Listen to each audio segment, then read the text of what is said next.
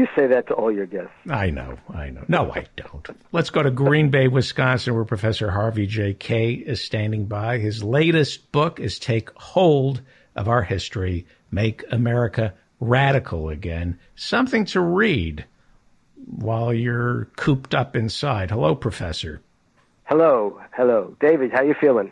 I I I'd uh, complain, but uh, you know I, I got a uh, my back. I'm worried about. I'm just gonna start complaining about everything I. I'm coughing a little bit, but this cough goes back before the virus. Okay, I, I'm just to make sure I'm washing my hands. Here's what I'm resenting young people calling to see how I'm doing. Back off. I resent that. I'm fine. Well, that's you know what you know what I was talking to a colleague of mine on the phone today, and uh, I was saying to him, you know, it's it's it's kind of selfish of me, but at 70 I can't really go out and be too active in crowds.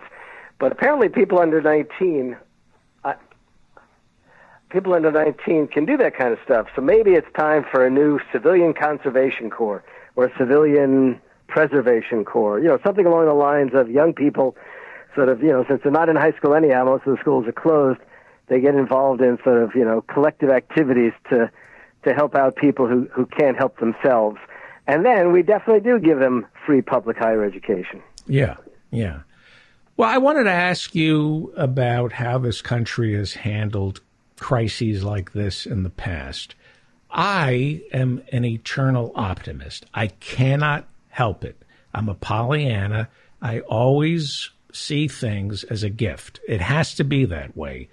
Crisis is opportunity. That came to us from China along with the coronavirus. But they do say crisis is opportunity. So yes.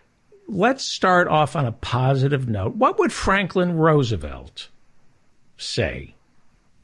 Because Well, he was a okay. sunny, wasn't he a sunny optimist? Yeah, yeah. As a matter of fact, um, yeah. You know, it, what's interesting is you know I've been thinking a lot about this.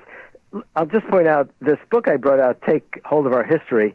Um, that, in many ways, it was directed at the already existing crisis we faced, um, which was the fact that for 45 years we've been subject to this class war from above by the right and the rich, the corporate rich, and neoliberals. And Donald Trump is the consequence of that crisis. So, in many ways, I thought to myself, well, this is surely the opportunity for Americans to remember who they are and, and not only seek to expel Donald Trump and the Republicans from Washington, D.C., but also perhaps to do what needs doing. And I, and I say that because Roosevelt, we go back to Lincoln, we go back to the, to the likes of the Revolution, that R- Roosevelt had this tremendous confidence in his fellow citizens, and he had a, a remarkable sense of history. And I think I've said this before on the show. He actually uh, came to be called by, by various historians the history teacher in chief. And that is that even as, as a candidate and then as president, he always wrapped his, his arguments, his reflections, his proclamations in his own sense of history, which he believed he shared with most Americans. And what that meant is that he looked back, he looked back to the time of the Civil War, he looked back to the time of the Revolution, and he seemed to appreciate what most of us have for too long forgotten, and that is that at, that in many ways America is a revolution. And the biggest danger that faces the United States is that for too long we might be governed by conservatives. In other words, he had no under, no problem understanding how conservatives might govern, and they might govern for an awfully long time. And but the danger, as far as he was concerned, is that they might govern for too long a time. And in those cases, they're always presented as of the possibility of either of, of some kind of revolution of an un-American sort, you might say, a revolution that, in his case, he might have thought of it either as fascist, that as took place in Germany and in Italy and other uh, Euro- Central European countries, or perhaps communist, and and result in something like the Soviet Union, an authoritarian, or some social scientists put it, totalitarian kind of political and economic order. And he thought that at those kinds of moments where where a, an authoritarian revolution might threaten, that was the time that Americans themselves needed to make America fairly radical. I mean, indeed, radical for a generation. That is, carry out significant transformations. And what he meant by that is address inequalities, address injustices, empower American citizens to sustain the American revolution. That's really so, interesting. You know why? Because yeah. we have Dr. Harriet Fraad on the show today, and she is a uh-huh. Marxist psychotherapist, and she was talking about the tensions that arise from a crisis like this. And there are two mm. pl- there are two directions you can go. You can turn to fascism, or you can turn to communism. And what you're saying is so interesting that Roosevelt, I'm just reiterating what yeah, you sure. just said because mm-hmm. it, it bears repeating over and over again. And it's the genius of Franklin Delano Roosevelt. He saw Hitler and he saw Stalin. Neither was appealing to him. And you're saying that he he understood yeah, I, something that there was an alternative. Yeah, very, yeah. Yeah, as a matter of fact, I can I just I just grabbed hold of the quote itself. I keep it not too far away from where I'm sitting. In, in 1930, he told his friend John Kingsbury, and I have to admit I don't remember who John Kingsbury himself was. Uh, he told them that that there, and I'm quoting now, there is no question in my mind, Roosevelt said, that it is time for the country to become fairly radical for a generation. History shows that where this occurs, nations are saved from revolution. Mm. Okay? Because he did fear what might happen if, if conservatives continued to prevail in America, that it might result in something that had happened, something like that which had happened in fascist Italy or Nazi Germany or, for that matter, uh, communist Russia. I mean, he really did believe that it was imperative that, that, that we carry out what turned out to be a revolution in many ways, but especially radical changes were necessary. And, and keep in mind that when he first started speaking in these kinds of terms was actually when he was rather young, eh, but especially, say, in the 1920s when he was suffering from polio. I mean, he would always suffer from the consequences of polio, but, but at this point in the 20s, he had to confront the reality itself of polio, whereas as time went on, he, he sort of um, transcended the affliction in order to become a very, very vibrant leading kind of figure in America and then eventually president. So in the 1920s, he gave a talk at uh, the Milton Academy, which is up in the Boston area, and he told these, these were teenagers he was talking to, you know, sort of high schoolers. And he actually told them how, imp- how change was a good, and that when conservatives rule for too long, it's dangerous. So already he's thinking about the imperative. This is before the, the, the Depression hits. This is like 1925, 1926. And then when the Depression hits, he sees it as a consequence of conservative rule. That the, the crash and depression of the late 20s into 30s, that was due to the fact that conservatives had governed too long. And in the, in the course of governing, they had essentially disempowered Americans. That the corporate rich had gotten all the more powerful. And that in many ways, this had been going on for all too long because he was thinking of the period, say, 1880s, 1890s, what we call the Gilded Age, uh, using Mark Twain's, the novel by Mark Twain as, as, uh, as the reference point.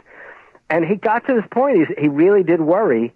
And he, in fact, it was always in his mind that if somehow Americans themselves didn't advance that radicalism during the course of the 30s, that the danger would be that conservative Republicans might not only return to power, but might open the door to fascism or possibly some kind of communist reaction.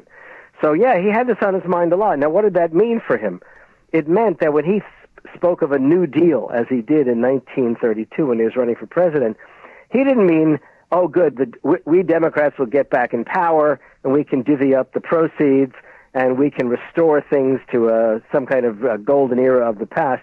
No, what it actually meant for him was this would give this would give Americans the opportunity to address, first of all, the depression, to, to, to lift the nation themselves out of the depression. But to do that, he didn't think it was just a matter of priming the pump. You know that expression, priming the pump? you know, hand out a lot of money, right. you know, give businesses a lot of money. What it meant for him was that you were going to pursue initiatives that would actually radically transform America. so that included not only placing business under far more regulation, supervision and regulation by democratic government than had ever existed in the past, but also it meant that you were going to recruit young people, young men in particular, into the Civilian Conservation Corps, not only for their sake, okay, to give them jobs and give them health care, provide them with a better education while they were in the Corps, but, but also in order to fight soil erosion. And they planted millions, hundreds of millions, if not, you know, billions of little seedling, saplings, and seedlings and saplings to fight soil erosion.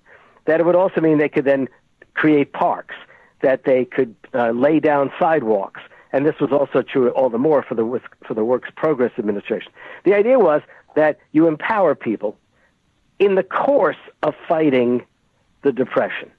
And in the course of doing so, it would also involve, as it did both in 1933 when he signed the National Industrial Recovery Act, but then all the more aggressively and assertively in 35 when he signed the Wagner Act, the National Labor Relations Act. I mean, Roosevelt Roosevelt understood not only what was essential to fighting the Depression, but in many ways what was essential to being an American. Right.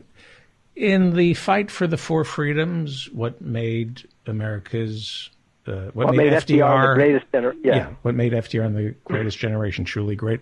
I think you wrote, I think it's been a mm. while, that he was not a big reader. That Roosevelt was a man of action. You know, Teddy... that's not me. No, okay. that that's not me. No, what I did say, this is what it was, is that he, he admired he admired Teddy Roosevelt, his right. cousin, and Woodrow Wilson, in whose administration he served as Assistant Secretary of the Navy. And he not only admired them, but he also wanted to emulate them. He wanted to be president. From a, as a young man, there was no question he wanted to be president. So he, you know, he, he in many ways he sort of mimicked Teddy Roosevelt. In in certain ways, he sought to copy Woodrow Wilson. But he really did find his own way, except in one sense, he failed, which is trivial compared to the other stuff he accomplished. Both Teddy Roosevelt and Woodrow Wilson were authors. Mm-hmm. Okay, mm-hmm. Roosevelt, you know, Teddy Tr wrote a lot of books. Woodrow Wilson may not have written a lot of books, but the books he wrote were significant in size, and they became sort of reference, you know, textbooks uh, of their day. And Roosevelt, Franklin, that is FDR, realized after the war, after the Democrats lost the White House, that when he returned uh, to to the homestead, you know, to Hyde Park, that he would need to emulate them. That he would now have the time to write American history. So he he, he actually read quite a bit and has a significant library. He also had a, an amazing stamp collection, and this, in many ways, that might have been his primary, uh, not calling, what's it called, you know, his primary hobby and avocation. So what he did is he set himself to the idea of writing a new history of the United States. He said that all the histories he had looked at so far just didn't get at how dynamic America was from the very start. And he set himself to do it, but he couldn't get beyond, I think it was like one or maybe two chapters. He just didn't, he didn't find that he had that kind of discipline, what, you know, you might say a writer's discipline, an authorial discipline. So he pushes it aside. But to go back to what I was saying earlier, he actually becomes far more significant a historian, you might say, than either Teddy Roosevelt or Woodrow Wilson, because his speeches became this sort of transformational story of America, where Americans, as they pursued the New Deal, could also see how they themselves were not only improving their own lives and improving the economy, that they were making history as Americans are supposed to make history by improving America, not by just enjoying the benefits of the nation. Let me ask you about Nancy Pelosi's bill and what what Roosevelt would have imagined as opposed to Nancy Pelosi. So there's a coronavirus stimulus bill that's being held up in the Senate and the House, and Nancy Pelosi late last night proposed her own $2.5 trillion coronavirus stimulus bill. And yeah. it's different from what the Republicans want to pass.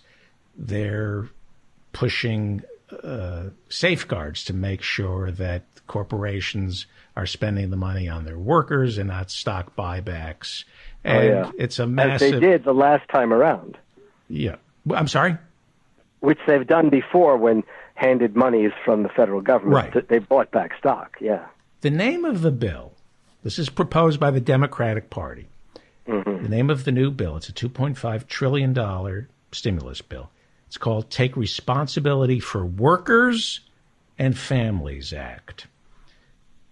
Uh, how does that? How does that? How does that take responsibility? For, workers- Workers and Families Act. And when I saw the name of the bill, I could hear. Holy cow! What? What did you say?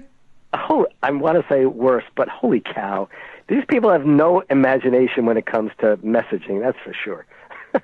Well, I thought because I heard your voice uh, Yeah. earlier when I read that. I oh, I got to ask Professor because the F word came to mind. Like it has the words responsibility in it, Yeah. workers and Yeah. families, straight out of the you know Frank Luntz school of messaging. Would Roosevelt, at the height of the Great Depression, start talking about the plight of workers and families? What? what Well, of course, absolutely. but but what should we But, really but he be would, but he would have on? known better than to name it something that's that that hard to remember. Okay, he might. Hey, he maybe he would have called it a New Deal. Oh my God! But that would have been too much, right? Right. Or or maybe would have called it a Workers and Family Act. Right? What- yeah, I mean, but here's the problem I have with take Okay, sorry, I- yeah, I, yeah. I mean, the, the the the problem I have with take responsibility for Workers and Families Act is baked into that is if you're working, you're entitled to some sort of assistance. If you have a family, you're entitled to some sort of assistance from the federal government. Responsibility. If you're responsible, you're entitled to some sort of bailout from the government. What about the people who are on the streets, who don't have families, don't have jobs, and quite frankly, have no responsibilities because they're isolated, alone, and just getting by. We just Oh, let them. I did, if, if that's what you're asking about, then I can tell you that even if, even if those same priorities might have governed in key initiatives in the Roosevelt administration, his his his idea for rapid action, first and foremost, was to make sure that people who did not have jobs had wherewithal. Okay. You mean food? you mean food and shelter? And shelter. You bet. Food and shelter, and soon enough, although right now everything needs to be worked out, I suppose, jobs. Right. Because he knew full well that Americans did not like handouts, and, and that probably still remains the case. But when in, in this kind of crisis, I mean, this is this crisis is of course somewhat different from when he took office because the United States had already been in a recession for, for a period of time, and the Republicans had utterly screwed up any means of actually trying to overcome the Great Depression. So, in many ways, we're facing look. In many ways, we're facing a, a crisis that is unprecedented. But in other ways, this has been a crisis in the making. So, can, can I change the question a little bit, yeah. David? Yeah. Okay. And the reason I say that is I bet I don't know I don't know if people have the time and they probably don't. But if they do have the time since so many of us are at home, they might want to go back and look at the archive of the shows you've got on the online, okay? In various places they can go. Um, and and they ought to have a look at your conver- our conversations, okay, the ones we've had, which are often Monday nights and sometimes on the, uh, you know, and posted on Tuesdays, sometimes Thursday, posted Friday. And I could, and I swear to you, it's only within two or three weeks ago that I was telling you how outraged I was by the Democrats' capacity. I say the Democrats because all of the people in the debates, other than Bernie Sanders, did what I'm about to say. They went before the American people on national television and said, We cannot afford Medicare for all. Did we say that? Mhm. We did say that, right? Yeah. And people said, but that would be too expensive. It would, you know, basically break the bank or smash the budget, or you're going to talk about a trillion dollar, whatever the hell- it was. And and Bernie might well have been thinking to himself, "You people just don't get it." Now, he could have done a better job replying to all of them, and he and he didn't. And what's the old expression? It's you know water under the bridge. Mm-hmm. But it is the case that that whole crew of Democrats, the hardcore neoliberals like Biden, the pseudo uh, progressives like uh, Buttigieg, um, and and uh, I don't even remember the other names. It doesn't even matter right now. But the point is, they all basically said unaffordable, right? Unaffordable. And now here's Nancy Pelosi, who's rising to the occasion, right, and proposing what did you say, a 2.5 trillion dollar Yes. initiative? Yes. By the way, I'm not saying we shouldn't do it. What I'm saying is, how come when Bernie Sanders wants to address a health care crisis in America, a, a crisis both moral and political, okay, they were convinced it was unacceptable. That's the thing I cannot get over about this. And and then today, I don't know if you saw it. I, I tweeted in response to it. Hillary Clinton tweeted something to the effect of Franklin Roosevelt, you know, would not do this. You know, basically Franklin Roosevelt would not do what the Republicans want to do. And I thought to myself, holy cow, hmm. right? I'm saying cow because I don't know if Thank you want me to use the F word, okay? You said Clinton. I can only handle one obscenity at a time. Thank you. Well, that's perfect. And I thought to myself, is she kidding me? She had the audacity to do everything in her power to take Bernie Sanders out at the knees, that loser of a politician, to take him out at the knees, saying nobody liked him, saying that she he treated her unfairly. She might as well have said that you know he abused her in some way. It seems. Mm-hmm. And now all of a sudden, the one candidate the one candidate who wanted to redeem the legacy of Franklin Roosevelt in the greatest generation, Bernie Sanders, who basically who she's gone after, who she's crapped all over, and now she's talking about Franklin Roosevelt. How you know how dare she, right? I mean, uh, so they place us in this position. Of course, two point five trillion dollars, but then they come up with these crazy kinds of names. They want to they want to frame it so that it's acceptable to to the old folk, the old the old fashioned Republicans who really don't want to give anything away to people who don't already who already are without. I mean, come on.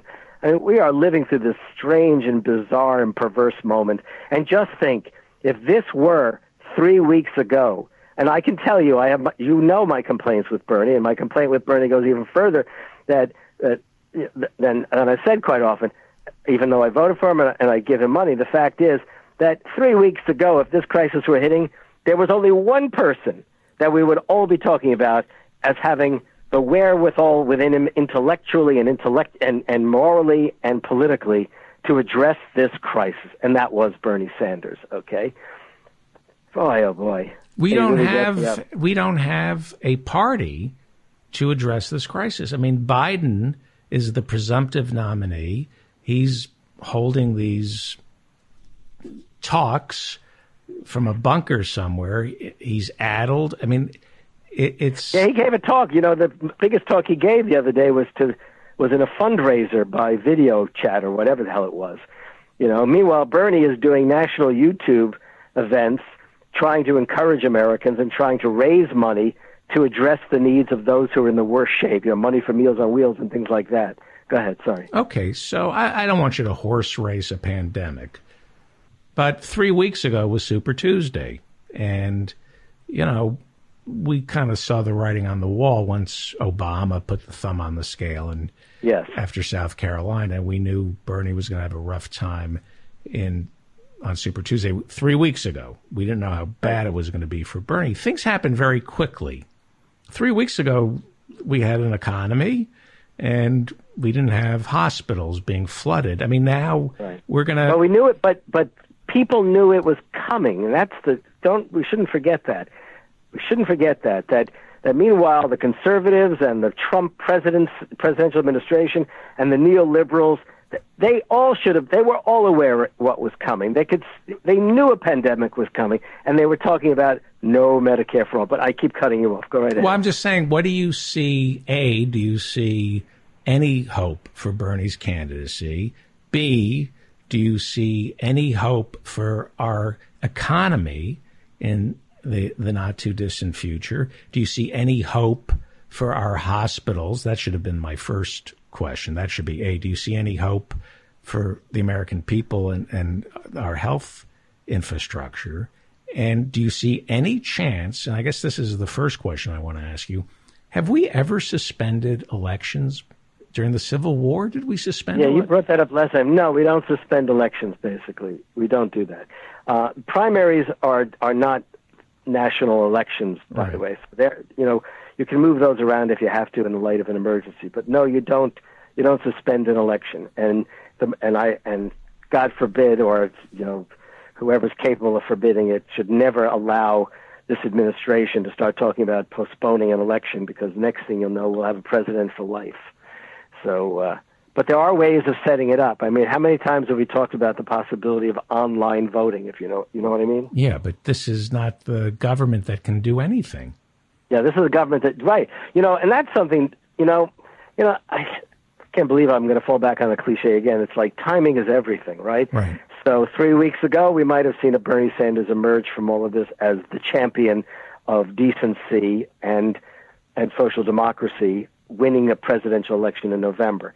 Um, now, what have we got? Well, we've got an administration which is utterly incompetent. We have a president who is literally saying things in his news conferences that lead to deaths. Mm-hmm. Okay, when he talks, did you hear what he said? To, did you hear what he said? He said, you know, basically he he said that he has a feeling that this miracle cure, whatever this hydro, Right. chlor- not hydro, you know, Yeah. that that that this might be more effective than the than the scientists realize. That he just has a feeling, and he's been right on a lot of things.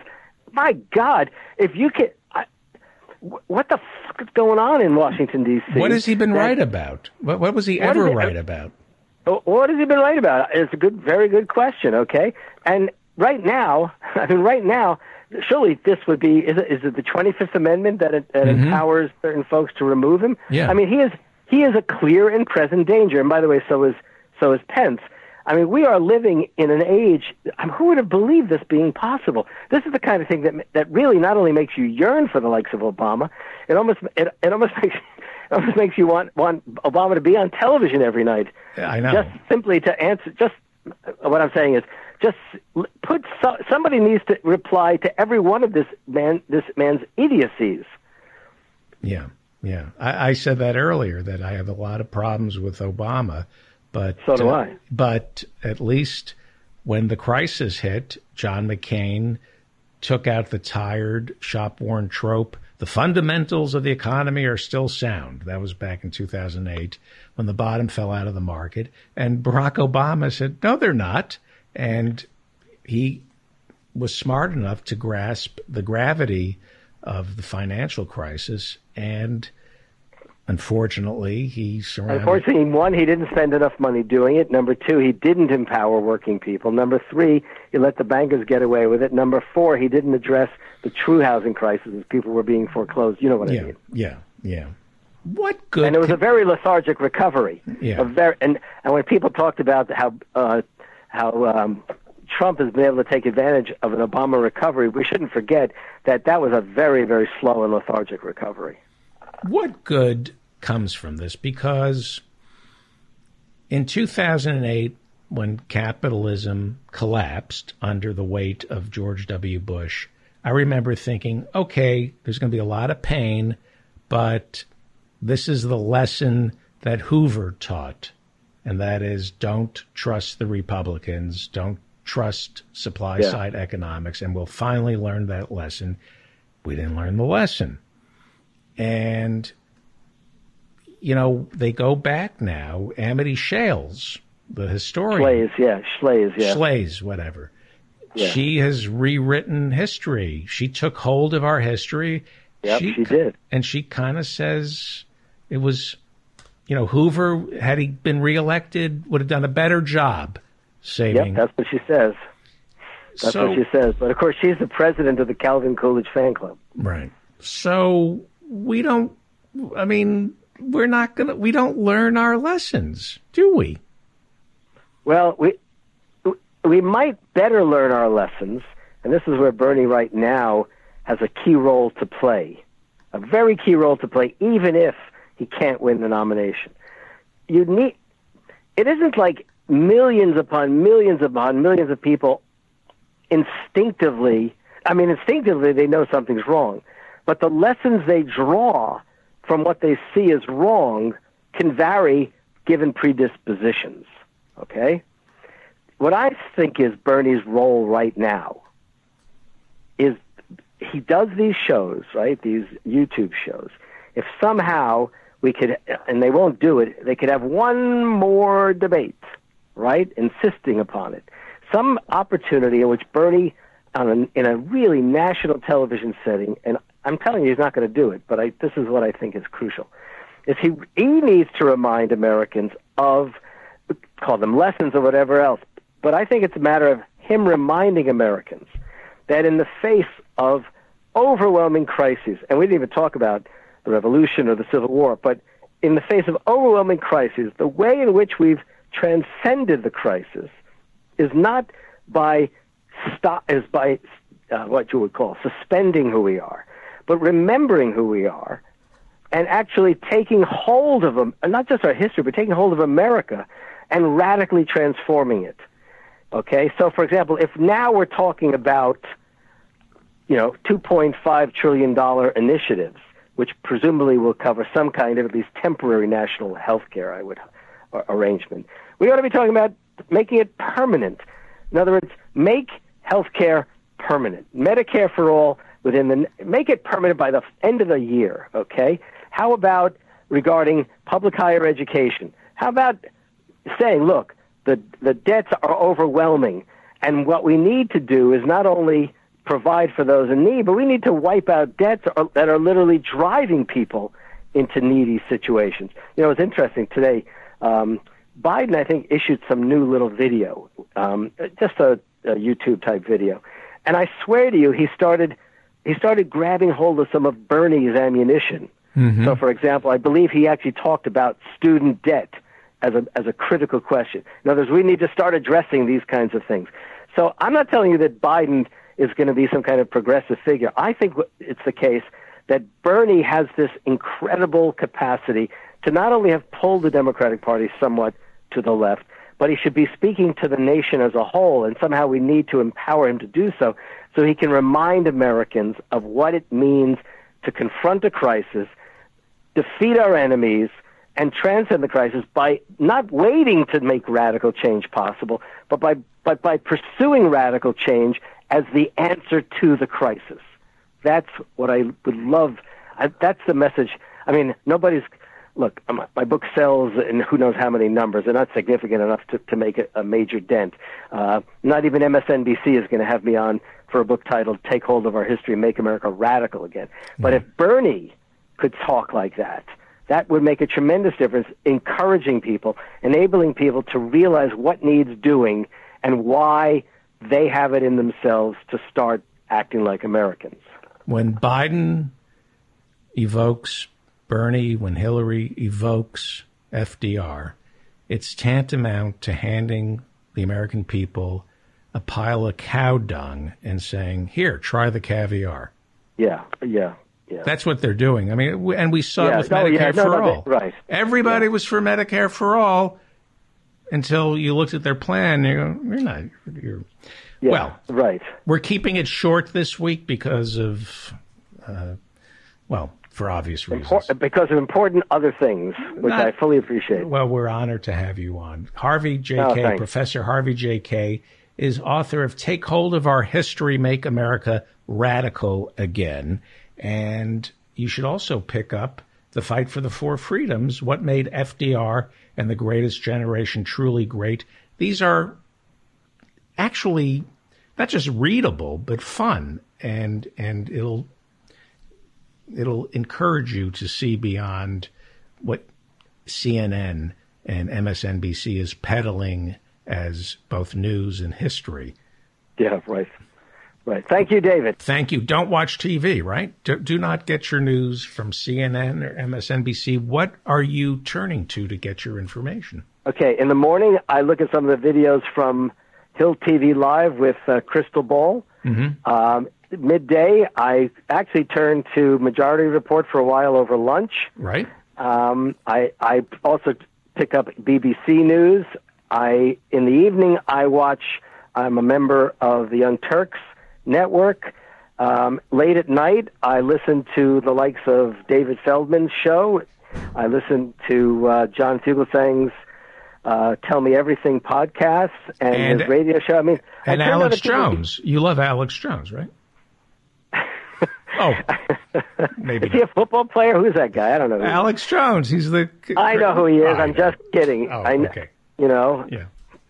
I Harvey try not to J- think about it. Harvey JK is your Twitter handle. Harvey JK. Right. Thank you. Follow this man into the gates of hell. Thank Although I think we're, I think we're there already. Can you stay on the, so. Can you stay on the line Okay. for one second? You bet. Love you, David. I love you too. Thank you. Stay on the line for one quick second.